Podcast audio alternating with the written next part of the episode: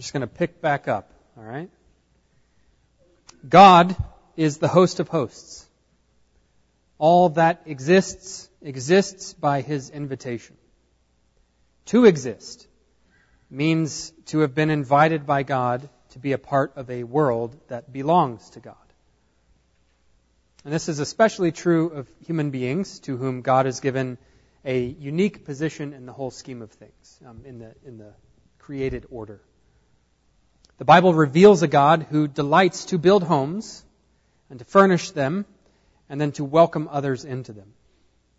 In Genesis chapter 1, God creates the world and then God creates mankind and then he immediately and explicitly gives the world to mankind for food. God creates the world and then he lays it out as a meal to be shared with Adam and Eve. And this divine hospitality, I think, should color our understanding of the so-called dominion mandate. The dominion we are called to exercise is a dominion like God's. A dominion in which we too are to play the part of host and hostess. To be human is to be created in the image of the host of hosts. The fall of man was many things, but it was not less than the rejection of God's hospitality. Adam is welcomed into a beautiful and comfortable created order, and he is offered all the trees of the world as food, minus one. There is one tree in the garden that is not yet to be treated as food. And indeed, it's, it's no accident that eating improperly, eating improperly, is the form that man's rebellion takes. That's significant. God invited us to a meal, but we rejected that invitation and we dined instead with the serpent. Faithful to his word, the Lord withdrew his hospitality. He cast out Adam and Eve from the beautiful and comfortable home he had built for them. And again, eating features prominently, even within his curses even within God's curses. This is chapter 3, starting in verse 17. And to Adam, God said, Because you have listened to the voice of your wife and have eaten of the tree of which I commanded you, you shall not eat of it. Cursed is the ground because of you. In pain you shall eat of it all the days of your life. Thorns and thistles it shall bring forth for you, and you shall eat the plants of the field. By the sweat of your face you shall eat bread till you return to the ground, for out of it you were taken, for you are dust, and to dust you shall return. So because of sin, gathering food is difficult and painful now. And the human household, moreover, will experience the consequences of sin. The desires of man and wife will, apart from divine grace, produce rivalrous marriages and with great difficulty and pain will those marriages multiply.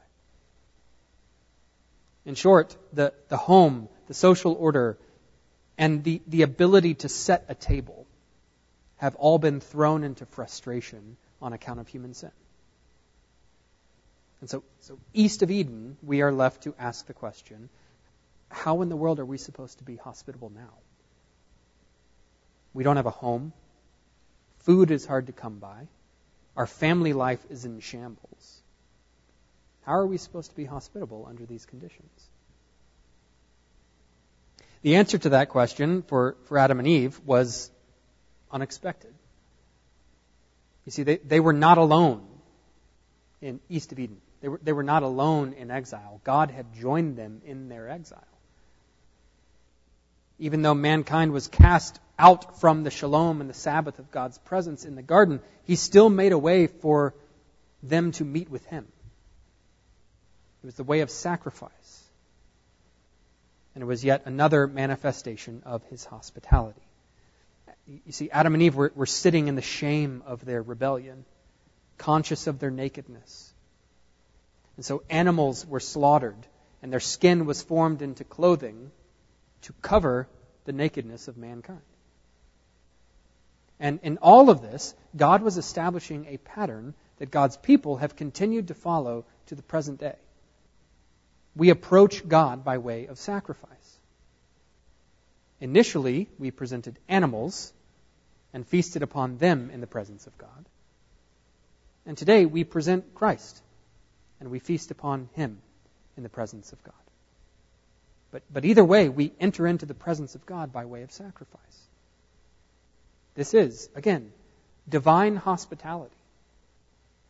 The mission of God, the, the mission which brought about our redemption and the redemption of the whole world, is a hospitable mission. We can trace the mission of God following the rebellion of man through the ways in which he invites us and welcomes us and feeds us and clothes us. He is hospitable. To do a quick flyover of a few more examples of hospitality in the Old Testament, just to drive home the idea that this is indeed a theme. So consider Noah. Noah plays mutual host with God, hosting, feeding, and sheltering both humans and animals during the flood. And upon arriving on land, Noah makes sacrifices to God, communion meals of thanksgiving and Noah plants a vineyard. All of that imagery has us back in the garden. But of course, we're, we're met with yet another fall of man. And, and no, this, this fall was not that Noah drank too much. This fall was that Noah's son, Ham, despised his father's hospitality and, like Adam, sought to seize what had not yet been given to him. Consider Abraham. In Genesis 12, God calls Abraham out of his father's house and into a new land that God was preparing for him. That God, the host of hosts, was preparing for him. Abraham was blessed by God so that he might be a blessing to others. Genesis chapter 18, verses 1 through 8. And the Lord appeared to Abraham, Abraham, by the oaks of Mamre, as he sat at the door of his tent in the heat of the day. He lifted up his eyes and looked. By the way, this, this scene takes place immediately after Abraham's circumcision. Some commentators make, make note of that because he starts running. Um, that must have been painful. Uh, he lifted up his eyes and looked, and behold, three men were standing in front of him. When he saw them, he ran from the tent door to meet them and bowed himself to the earth and said, O Lord, if I have found favor in your sight, do not pass by your servant. Let a little water be brought, and wash your feet, and rest yourselves under the tree, while I bring a morsel of bread, that you may refresh yourselves. And after that you may pass on, since you have come to your servant. So they said, Do as you have said.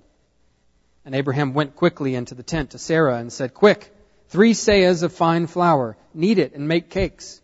And Abraham ran to the herd and took a calf, tender and good, and gave it to a young man who prepared it quickly. Then he took curds and milk and the calf that he had prepared and set it before them and he stood by them under the tree while they ate.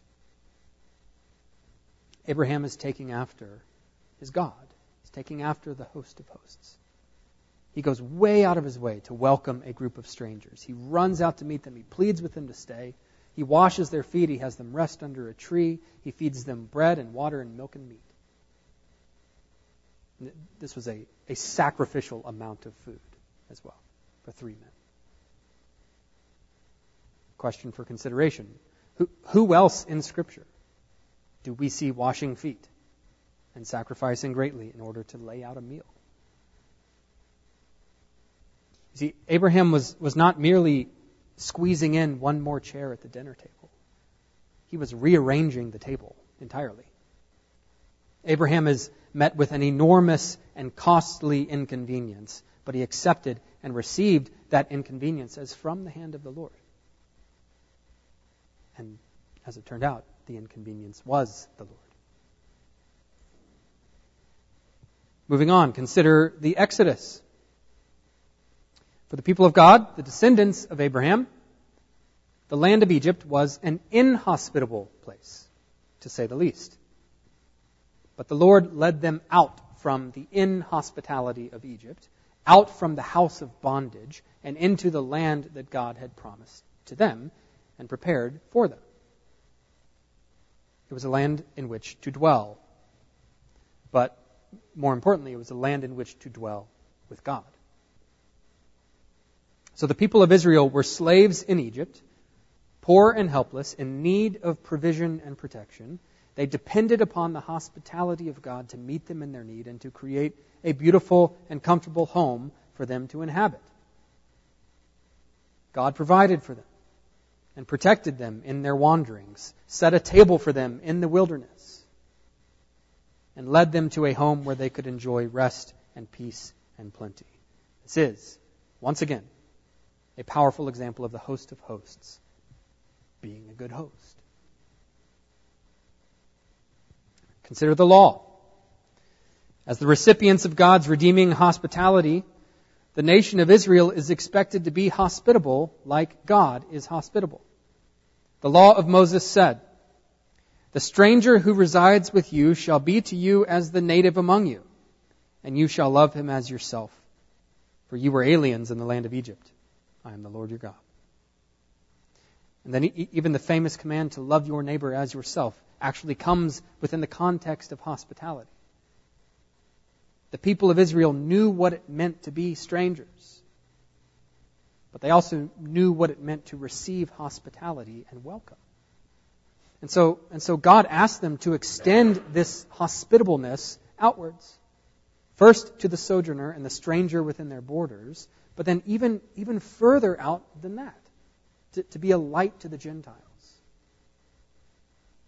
Once again, hospitality was bound up with the mission of God in the world. Israel's hospitality was essential to her holiness before the nations. That brings us to the tabernacle and temple, also known as the house of God. From the very beginning, the house of God was intended to catalyze mission. It was a house of prayer for all nations. All nations were invited to the house of the Lord. Foreigners were invited to make certain offerings too. It wasn't just for Israelites. Numbers 15. If an alien sojourns with you and he wishes to make an offering by fire as a soothing aroma to the Lord, just as you do, so he shall do.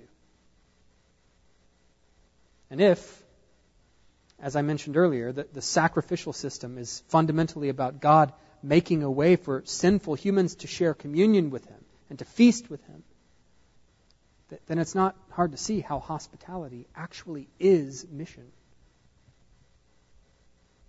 Hospitality is the form that God's mission takes. He, he welcomes outsiders into his house. Though, you know, it's worth mentioning that they cannot fully enter his house yet, because that's a new covenant reality. All right. Uh, one last example before we jump to Jesus. Consider David. In 2 Samuel, God promises to build David a house, which not only refers to a physical house, but more importantly, a genealogical house. God promises to build David a dynasty. Regardless, this is once again a demonstration of God's hospitality. He takes David from the pasture, exalts him, feasts with him, and gives him a house. David is transformed by the hospitality of God. And then in 2 Samuel 9, he responds to God's hospitality by offering hospitality of his own. Is there not still someone of the house of Saul that I may show the kindness of God to him? Ziba said to the king, There is still a son of Jonathan. He is crippled in his feet. This son of Jonathan was named Mephibosheth. He was the last remaining member of a fallen and destitute house, and he was crippled in his feet. He was poor, and he was helpless, and yet from that place of poverty and helplessness, just as he was, Mephibosheth was summoned to feast with the king, summoned into the house of the king. But again, this was not just the kindness of David. David does not merely show the kindness of David. David says that he's showing the kindness of God. It's a radical form of kindness. David extends to his neighbor the same hospitality he had received from God. He gives to Mephibosheth a household.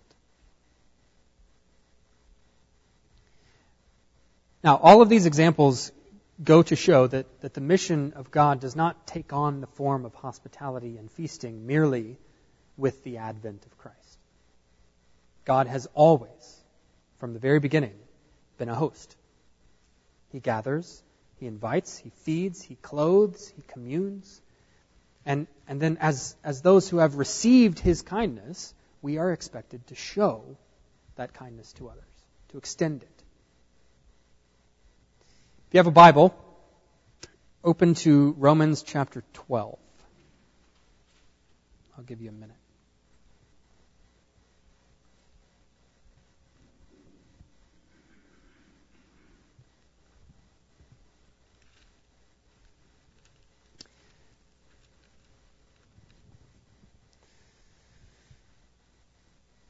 Okay, here we, we see the Apostle Paul distinguishing between two types of love love for the brethren and love for the stranger. Okay, we're going to look at verse 10 and verse 13. Verse 10 Love one another with brotherly affection. The Greek word there is Philadelphia. And then verse 13 seek to show hospitality. Contribute to the needs of the saints and seek to show hospitality. The Greek word there is philoxenia, the love of strangers. Philadelphia, the love of brothers. Philoxenia, the love of strangers. And so ancient Israelites were not permitted to love their friends and family to the neglect of the stranger. And, and likewise, Christians cannot simply love the brethren within the church and claim to have fulfilled the divine call to be hospitable. We are to seek, to eagerly pursue opportunities to practice the love of strangers. Now, flip over to Hebrews 13. We'll be in verses 1 and 2.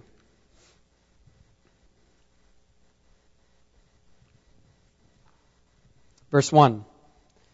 Let brotherly love continue. Philadelphia.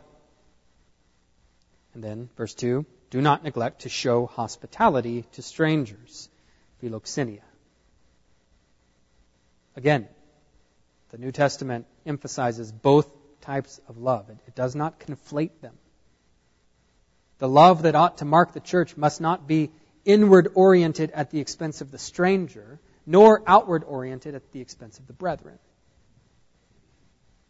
We love as strange we, we love strangers as brothers until they become brothers. And then we love them as brothers all over again.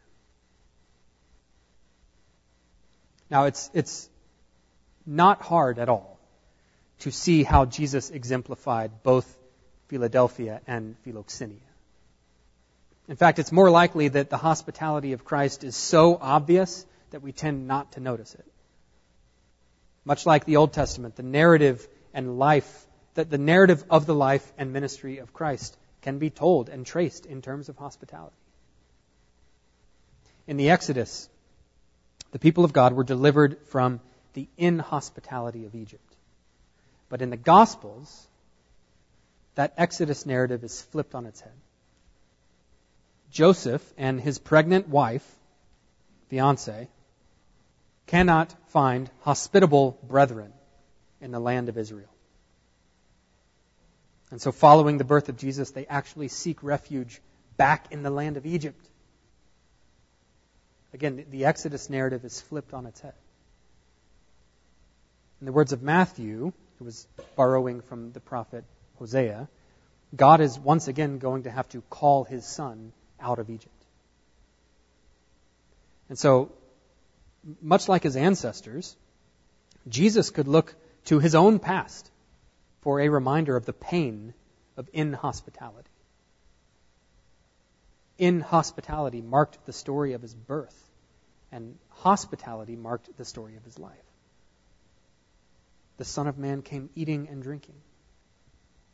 Feasting provided the context for some of his greatest miracles and most famous teachings. Hospitality was essential to his discipleship strategy.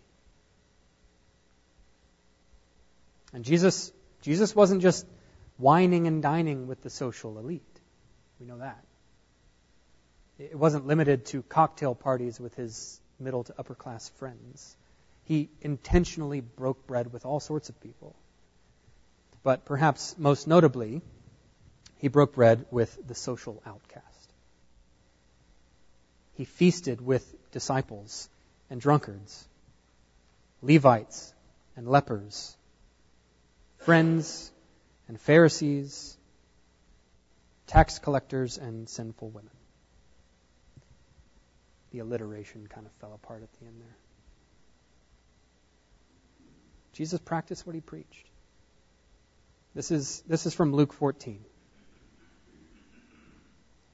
When you give a dinner or a banquet, do not invite your friends or your brothers or your relatives or rich neighbors, lest they also invite you in return and you be repaid. But when you give a feast, invite the poor, the crippled, the lame, the blind, the Mephibosheths of the world, and you will be blessed because they cannot repay you. For you will be repaid at the resurrection of the just. All right. So I've, I've intentionally waited until now to define what I mean by hospitality and feasting. Um, I wanted to start by making the case that it's thoroughly biblical and essential to the mission of God. And the reason is because it's hard. The reason I waited is because it's hard and because we don't want to do this. But this is a men's group. Iron sharpens iron. So I will say it plainly. This is true biblical hospitality and feasting according to Christ, your King. When you give a feast, not if. When you give a feast, invite the poor, the crippled, the lame, and the blind. When you give a feast, invite Mephibosheth. Again, most of us don't want to do this. I'd rather just give to a nonprofit. I'd rather pay more in taxes, honestly. Other people seem to be gifted at that kind of thing. I'm just I'm just not. My home is too small. I'm incredibly busy. We, we really try to protect our family time. It's not safe to invite strangers over for dinner. Once the kids are older, once work settles down, once we renovate the kitchen, once we buy a larger house. Jesus' definition of hospitality and feasting elicits from us all sorts of excuses. The natural man does not want to do it. It takes a spiritual man. Sometimes we can make disobedience look and sound like discernment. But, but notice the promise baked into Luke 14. If you practice hospitality toward those who cannot repay you, you will be blessed. You will be blessed. You may not be repaid, but you will be blessed. In fact, if you practice hospitality toward those who cannot repay you, you minister to Jesus himself. See that in Matthew 25. Truly I say to you, as you did it to one of the least of these my brothers, you did it to me. So Jesus so identifies with the least of these that to love them is to love him. Feed the hungry, welcome the stranger, clothe the naked, visit the sick and in prison, because in doing that, you serve the king himself.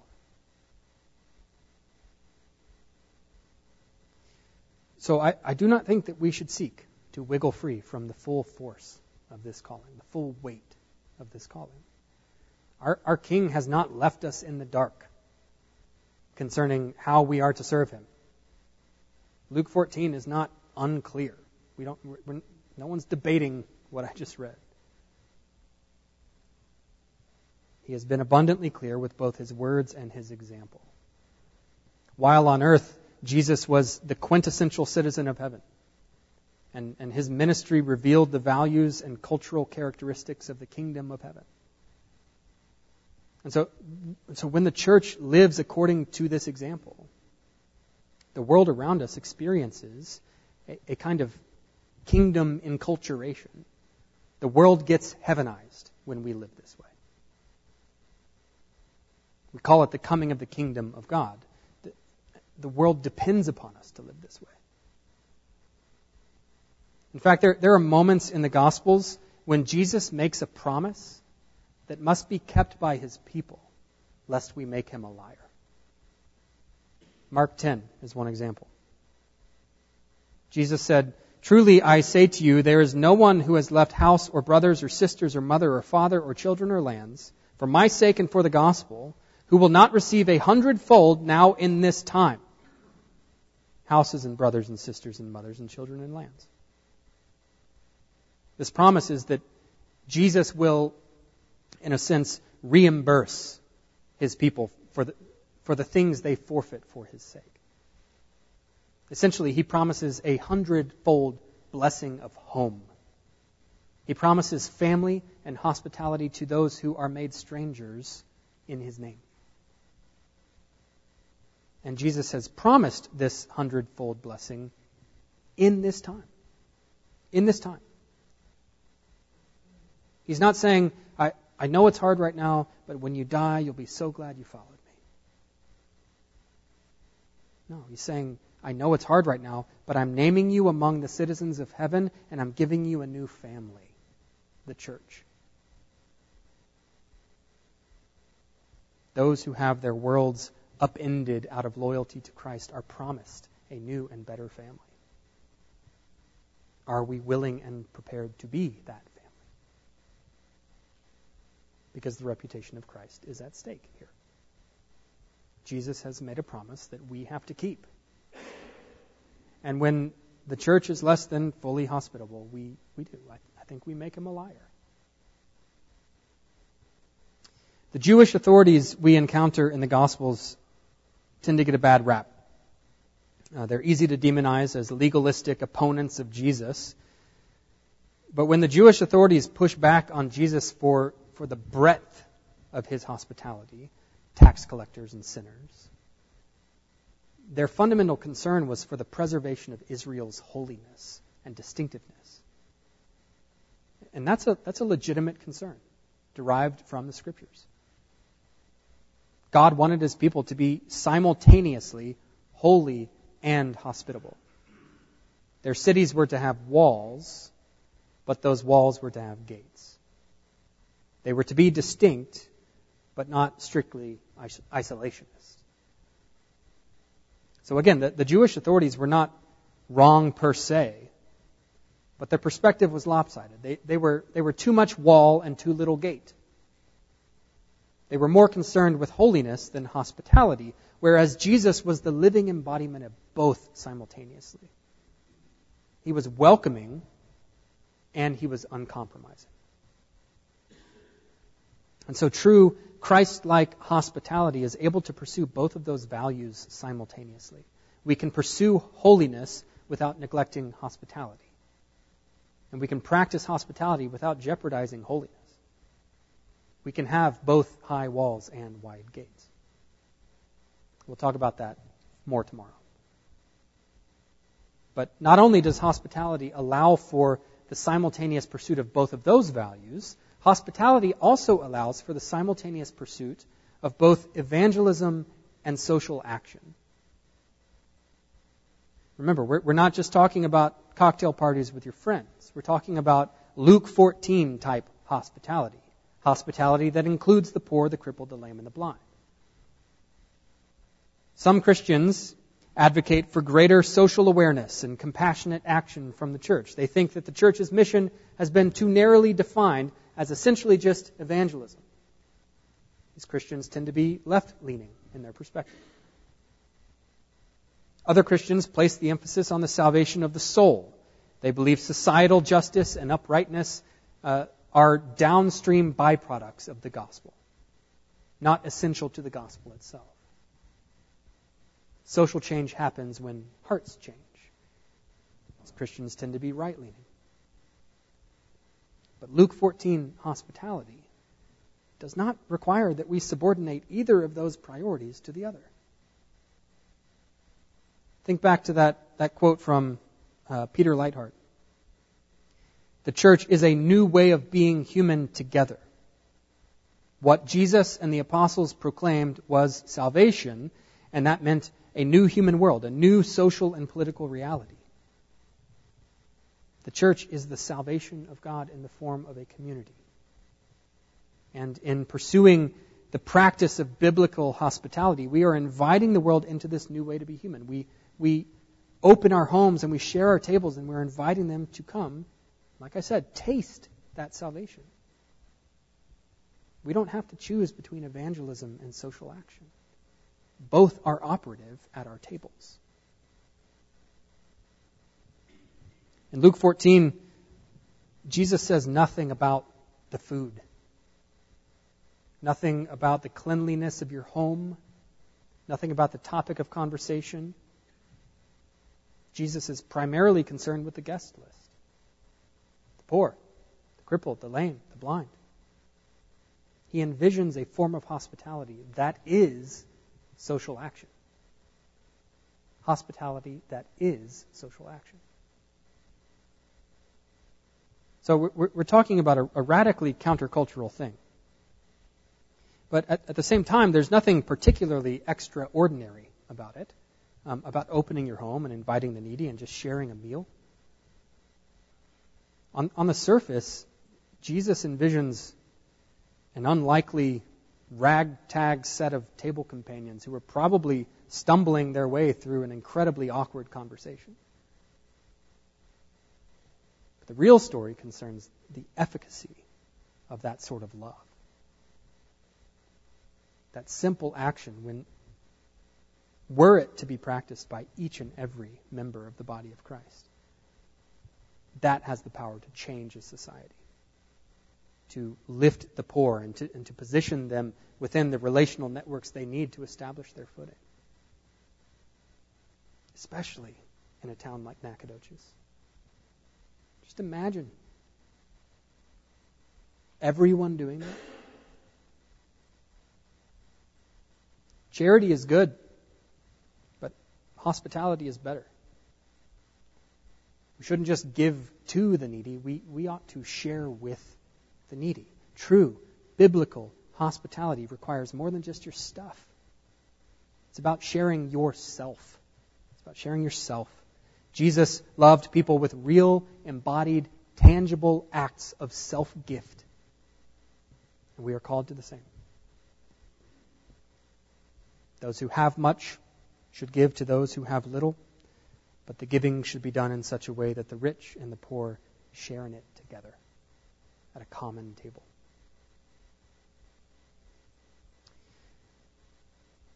Let me pray, and then we can have some more Q&A for a bit.